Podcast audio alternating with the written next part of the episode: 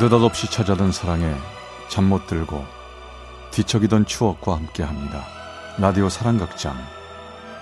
어느 날 사랑이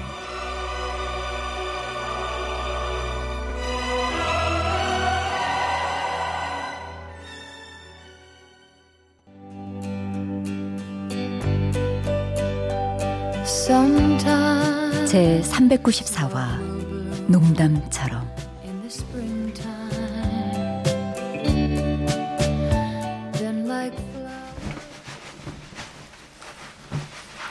어, 알바 씨. 바닥이랑 연애하니?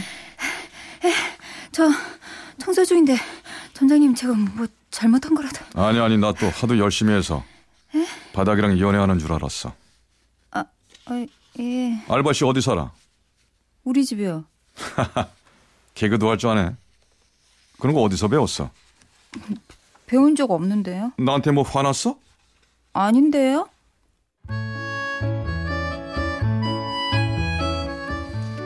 세상에는 두 가지 종류의 사람이 있습니다. 나랑 잘 맞는 사람과 나와 잘 안 맞는 사람. 아르바이트를 하던 레스토랑의 점장님은 나랑 잘 안 맞는 사람입니다. 썰렁한 아저씨 개구와 세상에 심각할 일은 아무것도 없다는 듯 가볍게 툭툭 던지는 부담스런 질문들.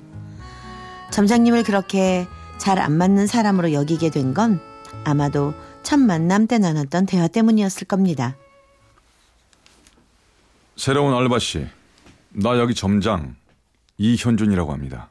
어, 예, 전 윤문이라고 합니다 잘 부탁드립니다 몇 살이에요? 어려 보이는데. 아직 공부할 나이 아닌가? 빨리 돈 벌어서 성공하려고요 집안이 많이 어려워? 에? 아니 아니. 가일 봐. 아무리 점장님과 아르바이트생의 관계지만 첫 만남에 너무 무례하다는 생각이 들었습니다. 그러니 더더욱 점장님의 썰렁한 농담에 거부 반응이 생겼고 말 한마디 한마디가 시비처럼 들렸죠. 설거지 하네? 알바 씨.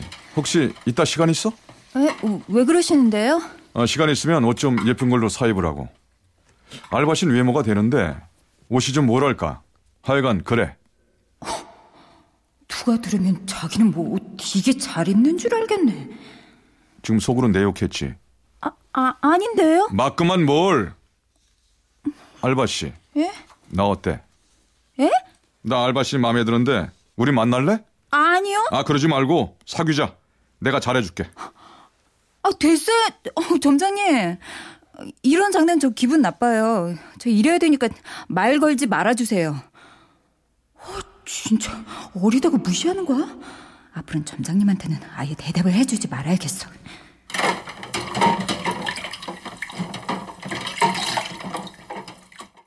그날은 의식적으로 점장님을 피했습니다. 그리고 다음날 여느 때처럼 주방과 홀을 오가며 바쁘게 서빙을 하고 있었는데요. 네, 네, 죄송합니다. 아, 손님 괜찮으세요? 어디 다치신 데는 없으세요? 야, 너 내가 접시 파편 튀어 피라도 봤으면 어쩔 뻔했어. 아, 네, 네, 죄- 죄송합니다. 사과 똑바로 다시 해. 지금 그게 진심으로 죄송한 태도야? 죄송 죄송합니다. 정말 진심으로 죄송합니다. 아 무슨 일입니까? 아니 무슨 이딴 식당이 다 있어. 이 직원이 말이죠. 접시 들고 가다가 내 앞에서 다 깨버리잖아. 아 저 여기 점장입니다. 저희 직원의 실수는 제가 대신 사과드립니다. 혹시 다친 데 없으시면 지금 병원으로 모셔다 드리고 병원비 또한 저희 쪽에서 해드릴 거고요. 다쳤다는 게 아니라 놀래서 그러잖아. 저 유리 파편이 튀어서 눈에를 들어갔으면 어쩔 뻔했냐고. 아우 아직도 심장이 벌렁거리냐. 점장이라고 했죠? 이따는 잘라버려요. 사람 잡으래야. 저기요 손님. 다치신 데도 없으신 것 같은데 딸 같은 아이한테 너무 하시는 것 같습니다. 뭐라고? 저희 직원이 실수를 하긴 했지만 저희 직원이 정중히 사과도 드렸고 다행히 다치신 데도 없으신데 뭐 적당히 남아라고 끝나면 될 일 같아서요. 아, 참, 아이 어이가 없네. 아니 뭐 이런 데가 다 있어 이거. 저희 직원 교육은 저희가 시킬 테니까 피해받은 부분 있으시면 정식으로 청구하세요. 어 그래. 내가 고소할게. 너 그리고 너 정신적 피해 보상해야 될 거야. 그러십시오. 그리고 저희 직원에게 폭력 쓰셨나요? 저희도 폭력으로 고소하겠습니다. 어 해봐. 어 내가 아주 니네 장사 못 해먹게 할 테니까. 네. 저희도 전 지점에 블랙리스트로 올려드리죠. 고래고래 악을 쓰던 손님은 점장님께서 단호하게 대응하자 한풀 꺾인 듯 서둘러 나갔고 냉철한 표정으로 손님을 대하던 점장님은 저를 나무랐습니다. 왜 바보같이 맞고 있어? 어? 맞을 일도 아닌데 때리면 같이 때려. 이쁜 얼굴 이게 뭐야? 어? 빨갛게 부었잖아. 점장님은 제 눈물이 그칠 때까지 제 앞에서 눈물을 닦아주시더니 제가 조금 진정이 되자 가게 밖으로 나가셨습니다. 그리고 잠시 후 어디서 났는지 곰돌이 탈을 쓰고 다시 나타나셨죠.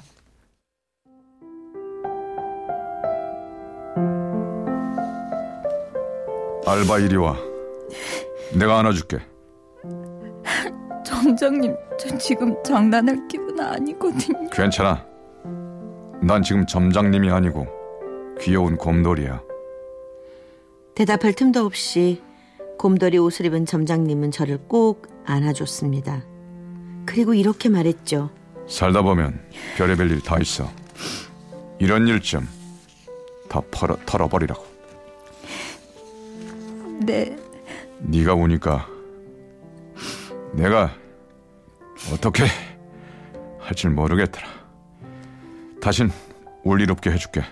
내가 지켜줄게. 네? 애매한 타이밍이었고 농담인지 진담인지 알 수 없는 대답하기도 농담으로 무시하기도 망설이고 있을 때였죠. 장난 아니고 진심이다. 알바. 네 생각은 퇴근할 때 들을게. 그때까지 마음 정해.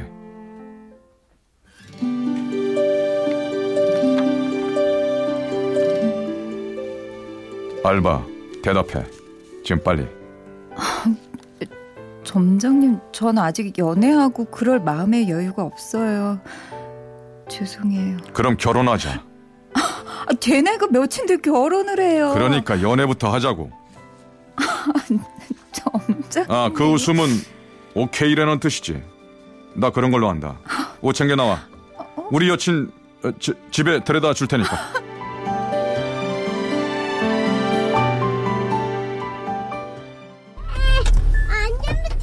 출발합니다. 알바. 아, 아니다. 이제 이렇게 부르지 말자. 문희야. 아니다. 문희 씨. 그래. 자기야라고 하고 싶지만 당분간은 문희 씨로. 문희 씨.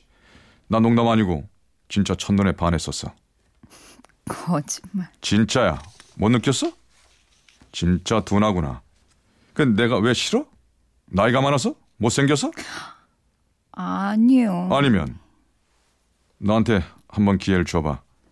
내가 진짜 행복하게 만들어줄게. 사랑해주고 믿어주고 편히 쉴 수 있는 버팀목이 돼주고 그러니까 거절하지 말고 밀어내지만 마. 사랑해, 사랑해, 너를 너무 사랑해. 사랑 밤새 두근대는 마음이 진정이 되지 않아 잠을 설쳤습니다. 그리고 다음날 아침 다녀오겠습니다. 헉, 어머, 점장님. 아 우리 여친 이제 나오네. 빨리 타. 어? 너 때문에 나까지 지각하게 생겼어.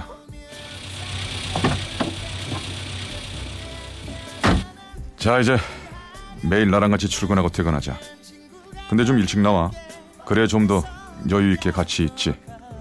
점장님, 고맙긴 한데 그건 좀... 점장님이 뭐야? 오빠 해봐. 에? 빨리. 오빠라고 안 하면 출발 안 한다. 어서 아, 알았어요. 빨리 해봐. 오, 오, 오, 오, 오빠 늦었는데 빨리 가요.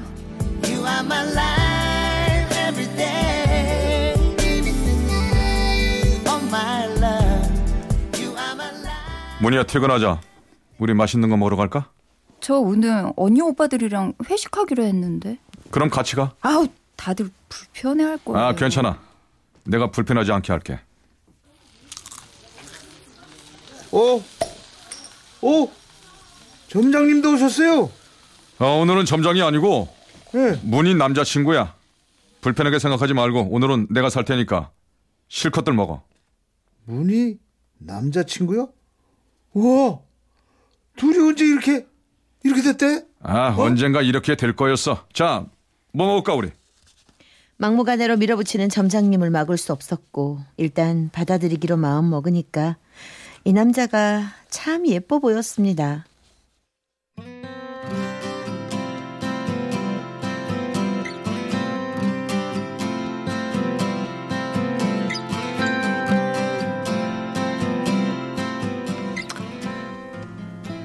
자기야, 오늘 우리 영화 볼까?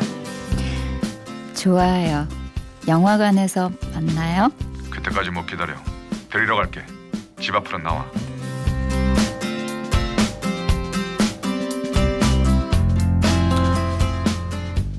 아, 드디어 만났다. 자, 이거 어, 이, 이게 뭐예요? 스카프. 지나가다가 주고 싶어서 샀어. 마음에 들어? 무슨 날도 아닌데 고마워요. 고마워? 고마우면 여기다가 뺨에다가 뽀뽀 세고. 어, 어? 아, 뭐예요? 고개 돌리는 법이 어딨어? 아, 좋다. 그럼 출발.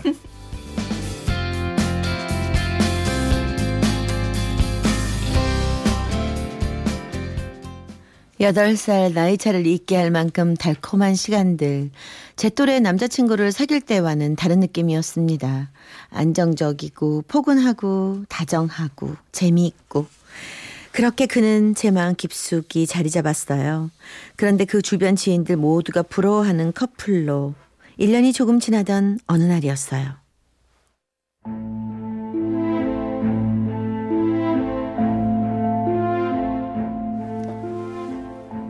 나 이제 너 그만 만나야겠다. 어? 뭐야 오빠? 아, 나 이런 장난 재미없어. 장난 아니야. 그러니까 나 잊고 잘 살아. 갑자기 왜 그래? 나 눈물 눈물 날 것 같잖아. 내 앞에서 울지 마. 어? 웃으면서 가. 아니다. 내가 먼저 갈게. 울지 말고 씩씩하게 잘 살아.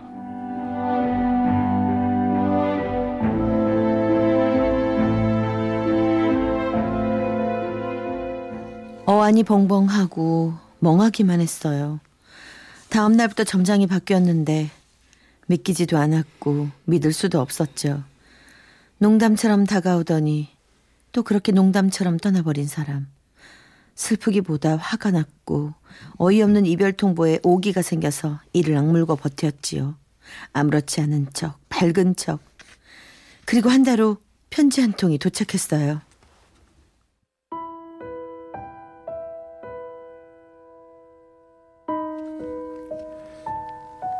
이 편지 받을 때쯤이면 난 아마도 한국에 없을 거야.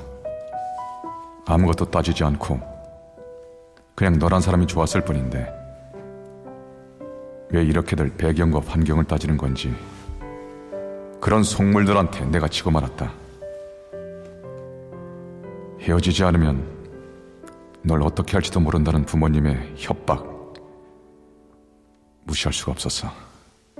우리 집에서 내가 사랑하는 너를 망가뜨릴 것 같아서 널 지켜주고 싶었다. 비겁하게 돌아서서 미안해. 부디 나란 사람 잊고 행복해져라.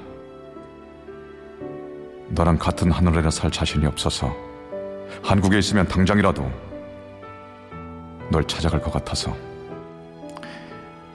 미국 본사로 가는 길을 택했다. 행복하게 해준다는 약속 지키지 못해서 미안해. 우리가 함께한 시간 절대 잊지 않을 거고 내 평생을 걸고 너만 사랑할게.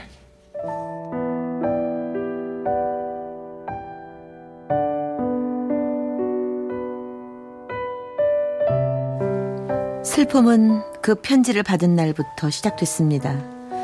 하지만 가난한 집안의 장녀인 저는 오래 아파할 여유가 없었지요.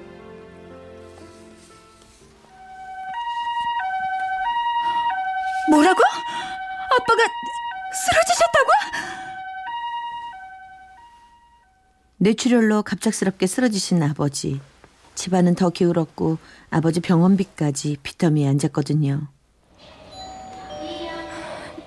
저기 죄송한데요. 병원비는 다음 달 안으로 병원비요? 어, 이거 다 계산하셨는데?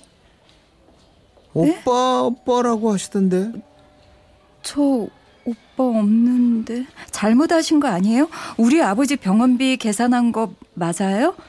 맞아요. 1201호 환자. 계산됐어요. 저 어, 혹시 이- 여기 어, 이 사진 속 이분이었나요?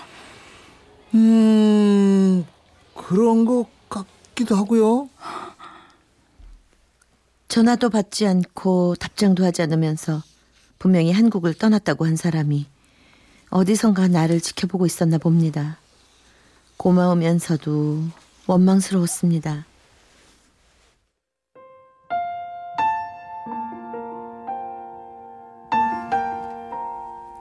오빠 어딨어? 지금도 날 지켜보고 있어? 나 힘든 거 다 보고 있어? 마음도 몸도 너무 지쳐서 오빠한테 기대서 펑펑 울고 싶었는데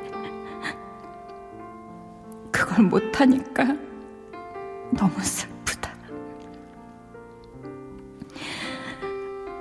조금씩 힘내볼게. 오빠는 없지만 어디선가 날 지켜보고 있다고 믿고 살게. 오빠도 내가 언제나 생각하고 있다는 거.